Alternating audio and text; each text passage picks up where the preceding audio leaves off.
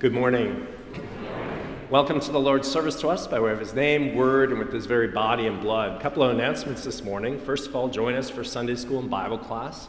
Uh, there's also the book fair in the lounge, so catch uh, some books in the lounge. Then in the gym, there's some refreshments and the Bible study there. And there's also a new member class in the fellowship hall that I'll be conducting. Pastor Berg has the one in the gym. Also, a reminder for the gala uh, please RSVP by tomorrow. Um, that's the deadline for signing up for the gala. Um, we're looking forward to a wonderful evening together as the people of God, rejoicing in the gifts um, that we have here at our church and school. Um, this morning, Joe Lipom is here. There's lots going on coming up with our 170th anniversary of the church and school. So he's going to say a few words about that. He's the head of our anniversary committee. Thank you, Pastor, and good morning, everybody. I'm Joe Lipom, and I've had the privilege over the past year to be working with a group of fellow members on a special committee that's been working to put together some special events for our 170th anniversary, which we celebrate this year in 2023 170 years of proclaiming God's word from this church and from our school. I'd ask that you take out the flyer that's in your bulletin this morning as it represents some activities that we have planned over the next month to help us celebrate the 170th anniversary. We've tied our anniversary celebration to the restoration of our three bells that have recently been restored and that have rung out from this location for almost our entire existence.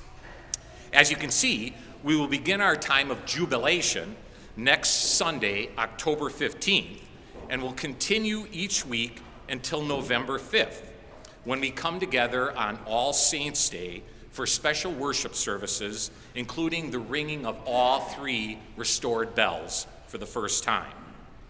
Between services on November 5th, we'll gather for a one special 170th Jubilee in the gymnasium, at which time we'll take a look back at our history and recognize some special guests, including Pastor Larry Schmidt, who served our congregation from 1977 until 1989.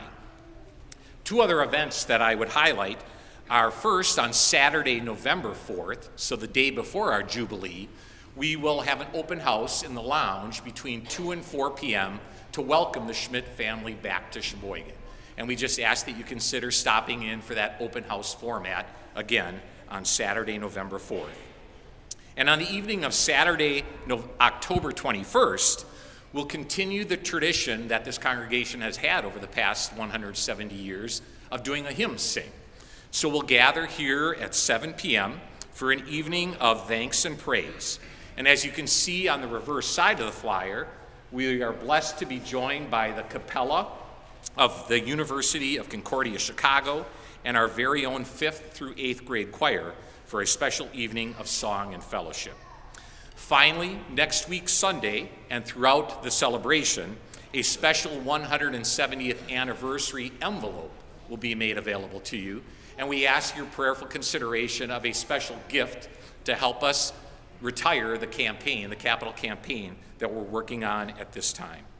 So let's join together as a congregation over the next couple of weeks for a time of jubilation as we celebrate the restoration of our bells and we thank God for his wonderful blessings over the past 170 years. Thank you. Thank you, Joe. The service this morning is found on the panel of your bulletin. The best way to follow along is put your bulletin in the back of your hymnal and then simply go to the page indicated on the panel. The green sheet is there with the readings, notes on today's service, and a devotion for you to be used throughout the week. Please stand, and this is the last week you won't hear the bells.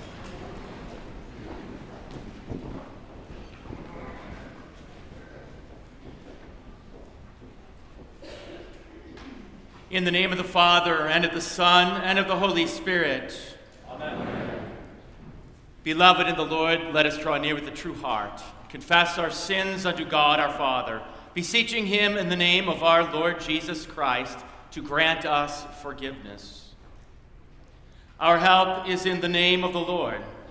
Amen. I said, I will confess my transgressions unto the Lord. Let us kneel for confession and absolution.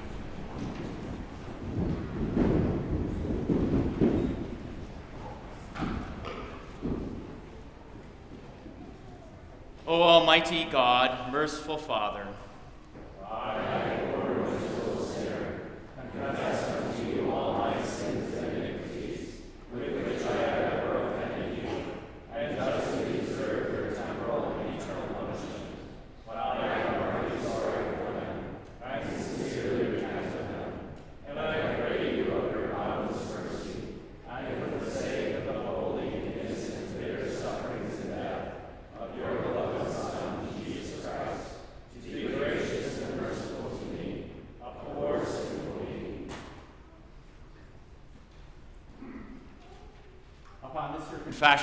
I, by virtue of my office as a called and ordained servant of the word, announce the grace of God unto all of you.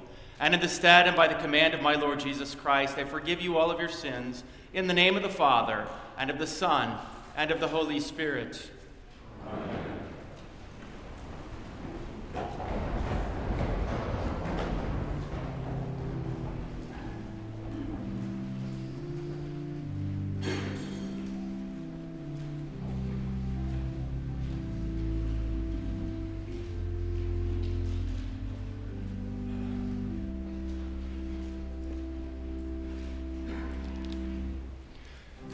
give thanks to the Lord, for he is good.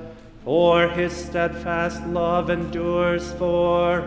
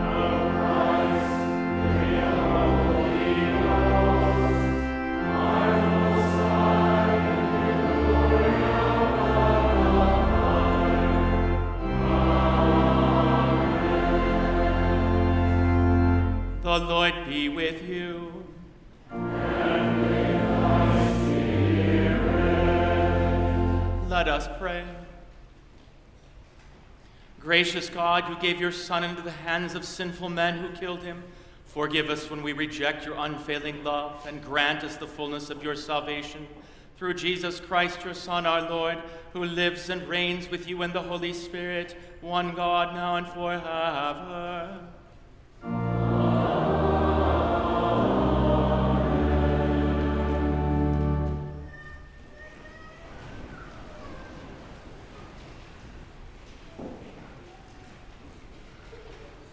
Old Testament reading for the 19th, 19th Sunday after Pentecost is from Isaiah chapter 5.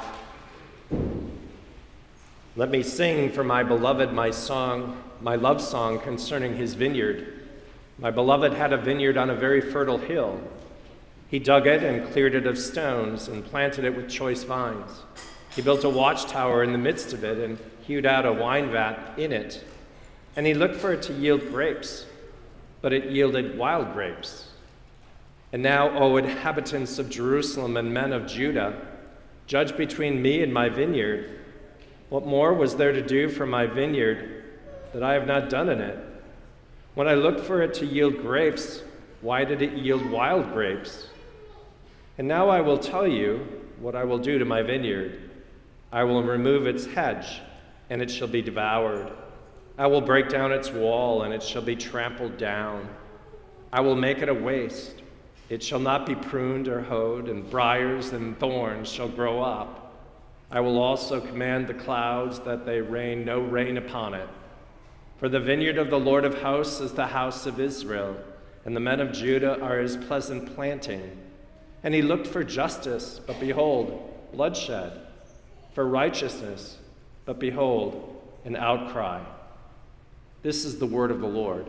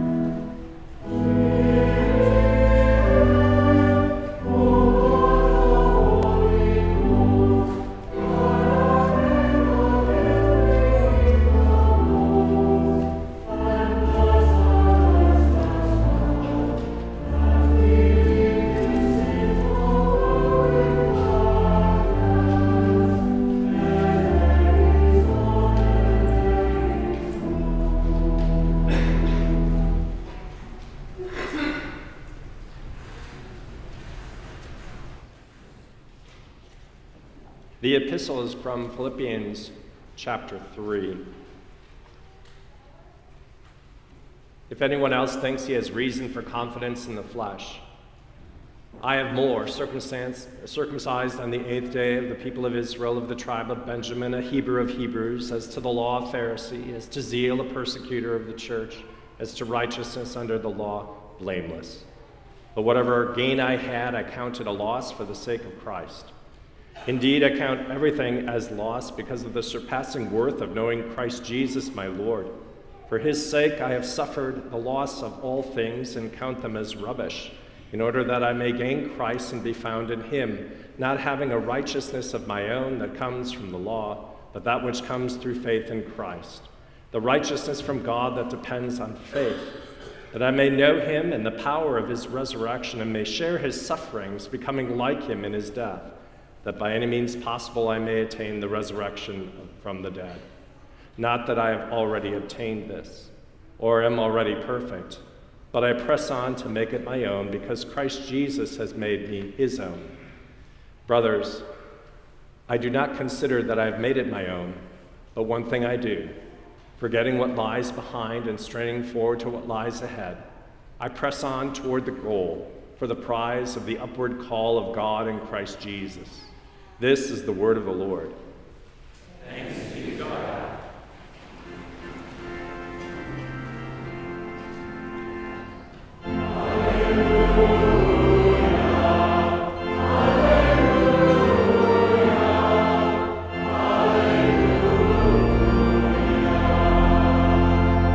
The Holy Gospel according to St. Matthew, the 21st chapter.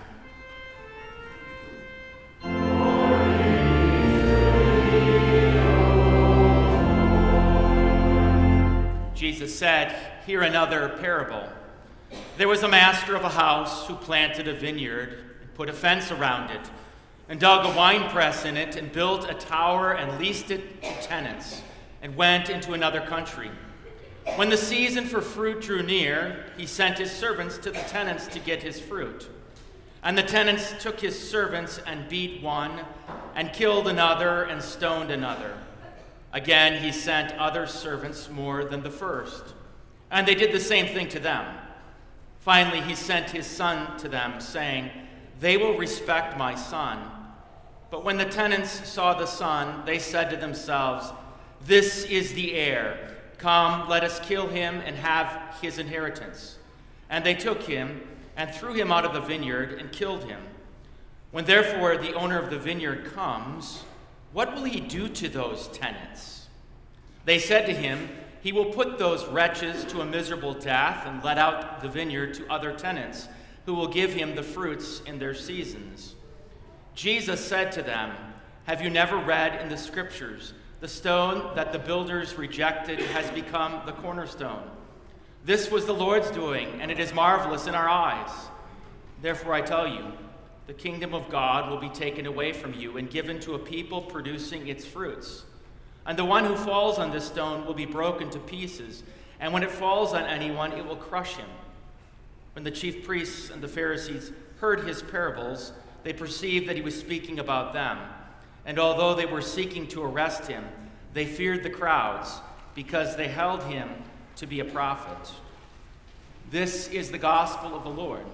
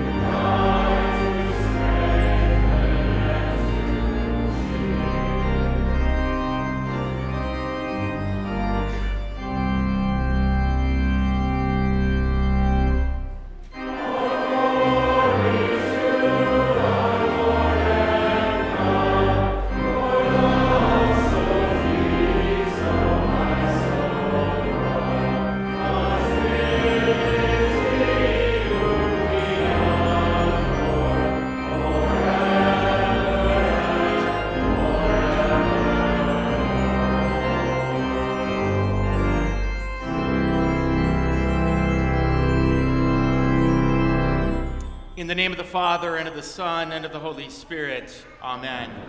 Please join me in a word of prayer. Heavenly Father, may the words of my mouth and the meditation of our hearts be acceptable in thy sight, O Lord, our rock and our Redeemer. Amen. Please be seated.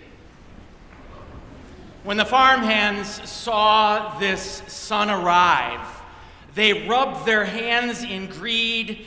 This is the heir. Let's kill him and have it all for ourselves. So they grabbed him, threw him out, and killed him. Now, when the owner of the vineyard arrives home from his trips, what do you think that he will do to these farmhands? He said, they said, he'll kill them, that rotten bunch. And he will say, good riddance. That's what we would do, wouldn't we? And for a lot less than the owner of this vineyard. You hurt me, I hurt you back. Revenge, tit for tat, an eye for an eye. And if not outwardly, then we do it in our hearts, silently stewing over the wrong that may have been done to us, plotting and even dreaming a payback Maybe someone at work or at school takes credit for something that you did. Someone cuts you off in traffic. I know what you're thinking. Same for me. Or that time you went out of your way for someone and you didn't even get a mere thank you. What is it that causes all that indignation and hatred to swell up in our hearts? And make us want to lash out to ungrateful wretches. The owner gave them so many chances, too many, maybe we would say, sending servant after servant after servant, and finally sending his son. And those tenants just kept on getting worse. They finally pushed him too far. The owner should give them what they deserve. They can simply go to hell. That's what we would do. And so we think that's what God should do too. Even was talked about in the Isaiah prophet, Isaiah the prophet this morning. God expected good grapes, and they produced nothing but wild grapes. So you're out. So there's a word of warning for all of us here this morning. If we think that sin doesn't matter, it does. Israel is the example for us. When they pushed God too far, what Isaiah prophesied happened. The armies, the armies of the armies of the enemies of Israel came up against them, defeated them in battle, and hauled them off as prisoners of war. They were exiled from the land of God had promised to them, for it was not their walls of stone and weapons of war that was their strength and protection. God was their wall, God was their fortress. And without him, all wild grapes and no good grapes, they went down. That's what they deserve. And truth be told, it's what we each deserve. But here is where this dialogue between Jesus and the chief priests and the Pharisees takes a surprising turn with Jesus' answer. He doesn't agree with the chief priests and the Pharisees and their answer and the evaluation of the situation. It's not their answer that was wrong. We've already seen what happened to Old Testament Israel. It's just that their answer was incomplete. So it's almost like after their answer, Jesus pauses for a moment, takes a pregnant pause, so to speak, and then speaks. Have you never read in the scriptures? The stone that the builders rejected has become the cornerstone. This was the Lord's doing, and it is marvelous in our eyes. You see, like us, the Pharisees knew their law. You see, the law is our native language, it's written on our hearts. It's an atmosphere we grew up in, it's what we know. It's a dog out world out there. Like us, they knew it should happen to ungrateful, self righteous farmhands like those. What they didn't know and what they needed to learn was the gospel. That God is so utterly unlike us that we need to rethink everything we thought we knew and realize how lavish the love of God is. So Jesus quotes some words from Psalm 118 The stone the builders rejected, the stone that was not good enough, so was rejected and thrown out into the scrap heap. God not only takes and uses, but He has made it the cornerstone, the most important stone in the whole building, the stone off of which the rest of the building depends and is built on. It is a new life, a resurrection of sorts for that stone. And this was God's plan the whole time. What was written in the Psalms was happening now. Jesus is going to be rejected, thrown out with the trash onto a scrap heap of humanity on the cross, but then would become the cornerstone. This was God's plan of lavish love for sinners. Except that doesn't seem to agree with the parable, where the owner sends the son thinking that they will respect my son. But here is exactly where the parable surprises us and begins to change our thinking. For the word that Jesus used here for respect actually has two meanings. It's like our English word cleave. What does that word mean? Well, it has two opposite meanings, actually. It can mean to cut apart and separate, like a meat cleaver. Or it can mean to join together, like when a man leaves his father and mother and cleaves to his wife, and the two become one flesh. Jesus' word here in the original language is like that. It can mean either respect or shame. So, which one do we pick? Does the owner of the vineyard really think they will respect his son after all they had done to the servants he had sent before? Unlikely. They will shame my son. And that's exactly what happens. But who does that? Who in their right mind sends their only son to be shamed or worse, killed? Your heavenly Father does. He sent his son to be rejected, to be shamed, to be thrown out with the trash in order to take him from the scrap heap of the grave and raise him back to life as the cornerstone, the stone upon which the whole church is built. You see, God doesn't do what we would do or think what we think he should do. He does this, this marvelous, wonderful work. And so the Old Testament Israel was defeated in battle, hauled off and exiled, yes, but our wondrous, lavish love of God brought them back again. A new life, resurrection of sorts. And this is why we so often read the words of Psalm 118 at the graveside of a Christian. This body that we lay into the ground looks like it has been defeated in death. But it hasn't. For in Christ Jesus there is life from the dead, resurrection, the forgiveness of sins. But it's not just for you when you die. Jesus is holding this out to the chief priests and the Pharisees and you and me even now. For he goes on to explain the one who falls on this stone will be broken to pieces and when it falls on anyone, it will crush him. The time for crushing, the last day, is coming. But that's what we think should happen now to someone who sins against us. We want to crush them, make them pay, but not Jesus. He paid for you and for me. Now is the time to fall and be broken, to fall in repentance for our judgmental hearts for taking Jesus' cross one forgiveness for granted, to be broken and seeing who we really are.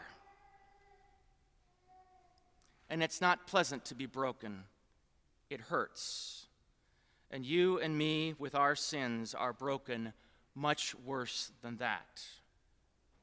But to those who fall and are broken by the law, there is resurrection and there is new life, the forgiveness of sins. But again, who does that? Who forgives people who sin against us? Who would forgive someone who killed their son? God does. The lavish love of God does this. So now is the time of grace, washing us in our children with the blessed waters of baptism, announcing new life to us and resurrection and forgiveness every time we broken sinners gather together and kneel at this altar. We are forgiven.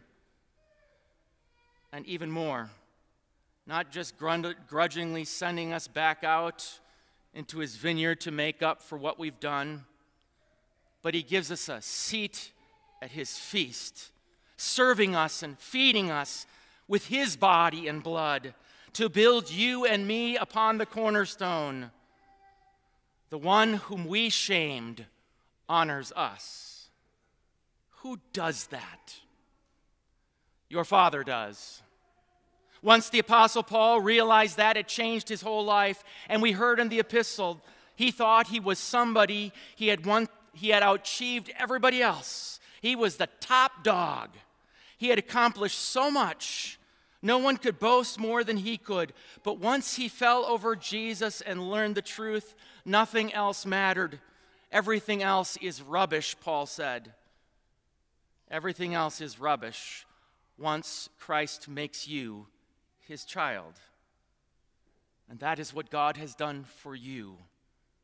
He has given you his Son and his Spirit that you be his own. Who does that?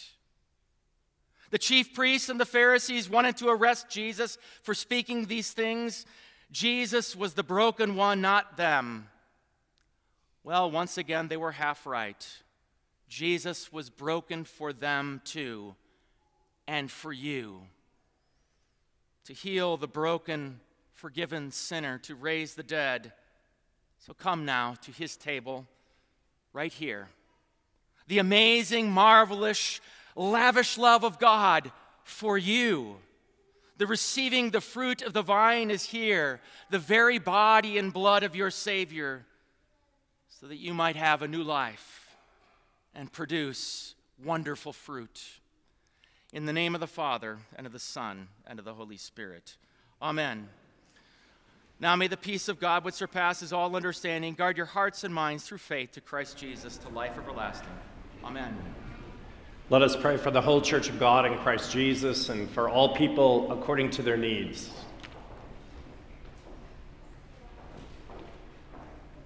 O Lord, you have planted, nurtured, and hedged around your vineyard, the church. You sent your dear Son to give his life for her. Inspire her by your Holy Spirit to yield much fruit for your kingdom, and grant that many find shelter on her holy hill. Lord, in your mercy. Merciful Father, since your Son has made us his own by his death, grant that we may share in his sufferings with confidence and that we may also know the power of his resurrection. Lord, in your mercy. Heavenly Father, grant all orphans a safe place in which to grow and thrive. Bring into their lives generous couples who will open their hearts to give them permanent homes through adoption. Lord, in your mercy. Shine your light upon us, O Lord, that we may do what is good and right and live as faithful citizens in our nation. Bless Joseph, our president, Tony, our governor, and all those elected and appointed to make, administer, and judge our laws. Lord, in your mercy. Divine vine dresser, you prune those whom you love. Strengthen our hearts to heed your law that we may never presume to sin nor trust in our own deeds, but look to the rainfall of your grace for our source of life. Be with all who are sick and suffering, especially Karen Poor's family, who are in the target of the bombing in Israel. Keep them safe. Be also with Liz Carls, who will be undergoing surgery. Chad, recovering after open heart surgery. Carla and Charles, undergoing medical tests. Eldon, who is ill. Marilyn, in rehabilitation. Brad, awaiting a kidney transplant. Renee, who will be undergoing another major surgery. Michael Davis, in treatment for brain cancer. Bart, for continued management of his illness. Emmy, Tim, Benjamin, Bernadette, Sue, Jennifer, Sharon, Doris, Timothy, Ronald, John, Mary, and Carl Yago, all in treatment for cancer. And Dorothy in hospice care. Lord, in your mercy. Heavenly Father, you bring forth from this barren earth a holy people to press forward in your heavenly goal. Direct our zeal toward your good and gracious purpose, and prosper the work of the hands that labor in your name. Lord, in your mercy. O Lord, prepare our hearts to receive the Lord's body and blood in this holy supper. Strengthen us in faith and renew us in love by this holy communion. Bring us at last with all the saints to dwell in your everlasting presence. Lord, in your mercy. Merciful Lord, you sing the song of your love over the vineyard of your church. Lift her united voice through your Spirit that she in turn would freely praise your lavish grace and proclaim your salvation beyond her walls. Through Jesus Christ, your Son, our Lord, who lives and reigns with you in the Holy Spirit, one God, now and forever. Amen. You may be seated for the offering and for the signing of the Friendship Register.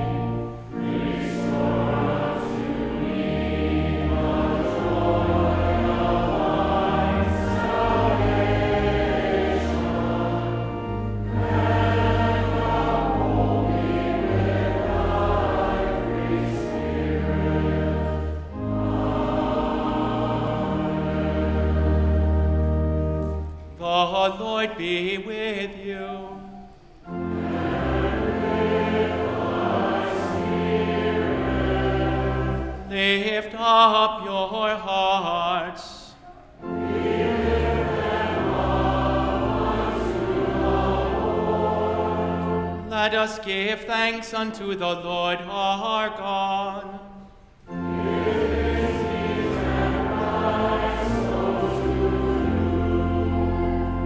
It is truly meet, right, and salutary that we should at all times and in all places give thanks to you, Holy Lord, Almighty Father, everlasting God, through Jesus Christ our Lord, who on this day overcame death and the grave, and by his glorious resurrection opened to us the way of everlasting life. Therefore, with angels and archangels, and with all the company of heaven, we laud and magnify your glorious name, evermore praising you and saying,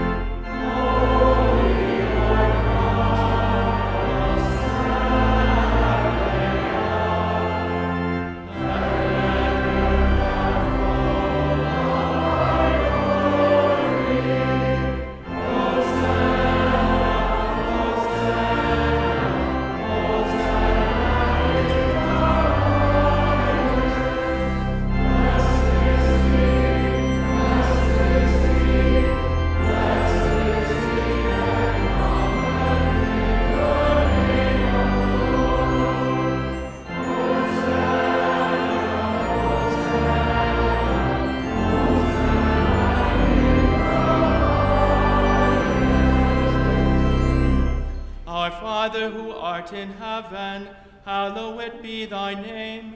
Thy kingdom come, thy will be done, on earth as it is in heaven. Give us this day our daily bread, and forgive us our trespasses, as we forgive those who trespass against us.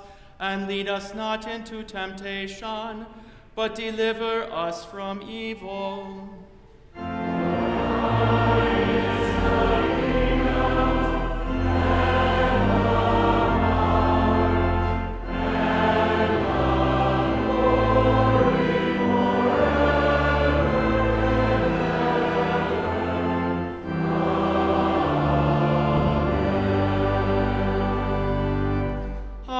Jesus Christ, on the night when he was betrayed, took bread, and when he had given thanks, he broke it and gave it to the disciples and said, Take, eat, this is my body, which is given for you. This do in remembrance of me. In the same way also, he took the cup after supper, and when he had given thanks, he gave it to them, saying, Drink of it, all of you. This cup is the New Testament in my blood, which is shed for you for the forgiveness of sins. This do as often as you drink it, in remembrance of me. The peace of the Lord be with you always.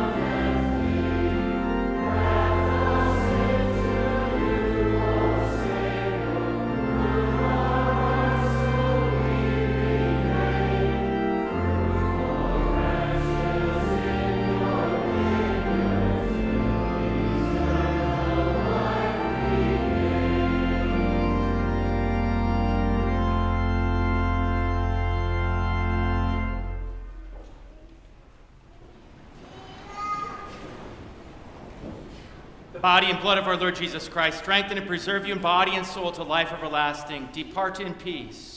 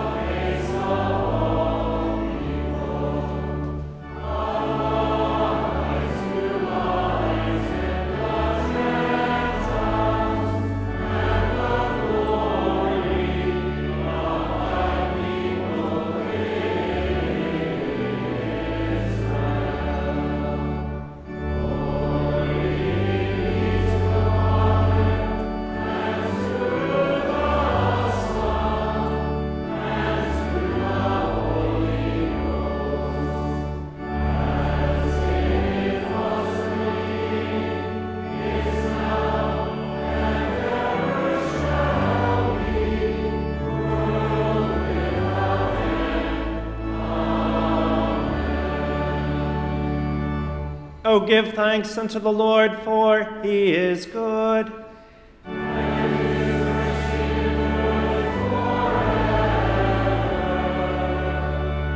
Let us pray.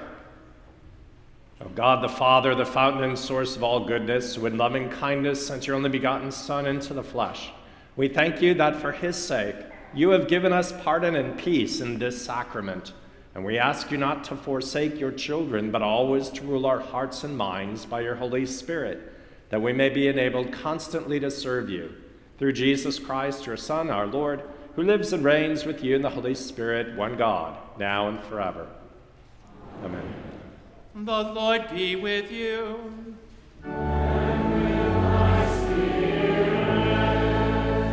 Let us we the Lord. The Lord bless you and keep you. The Lord make his face shine upon you and be gracious unto you. The Lord lift up his countenance upon you and give you peace.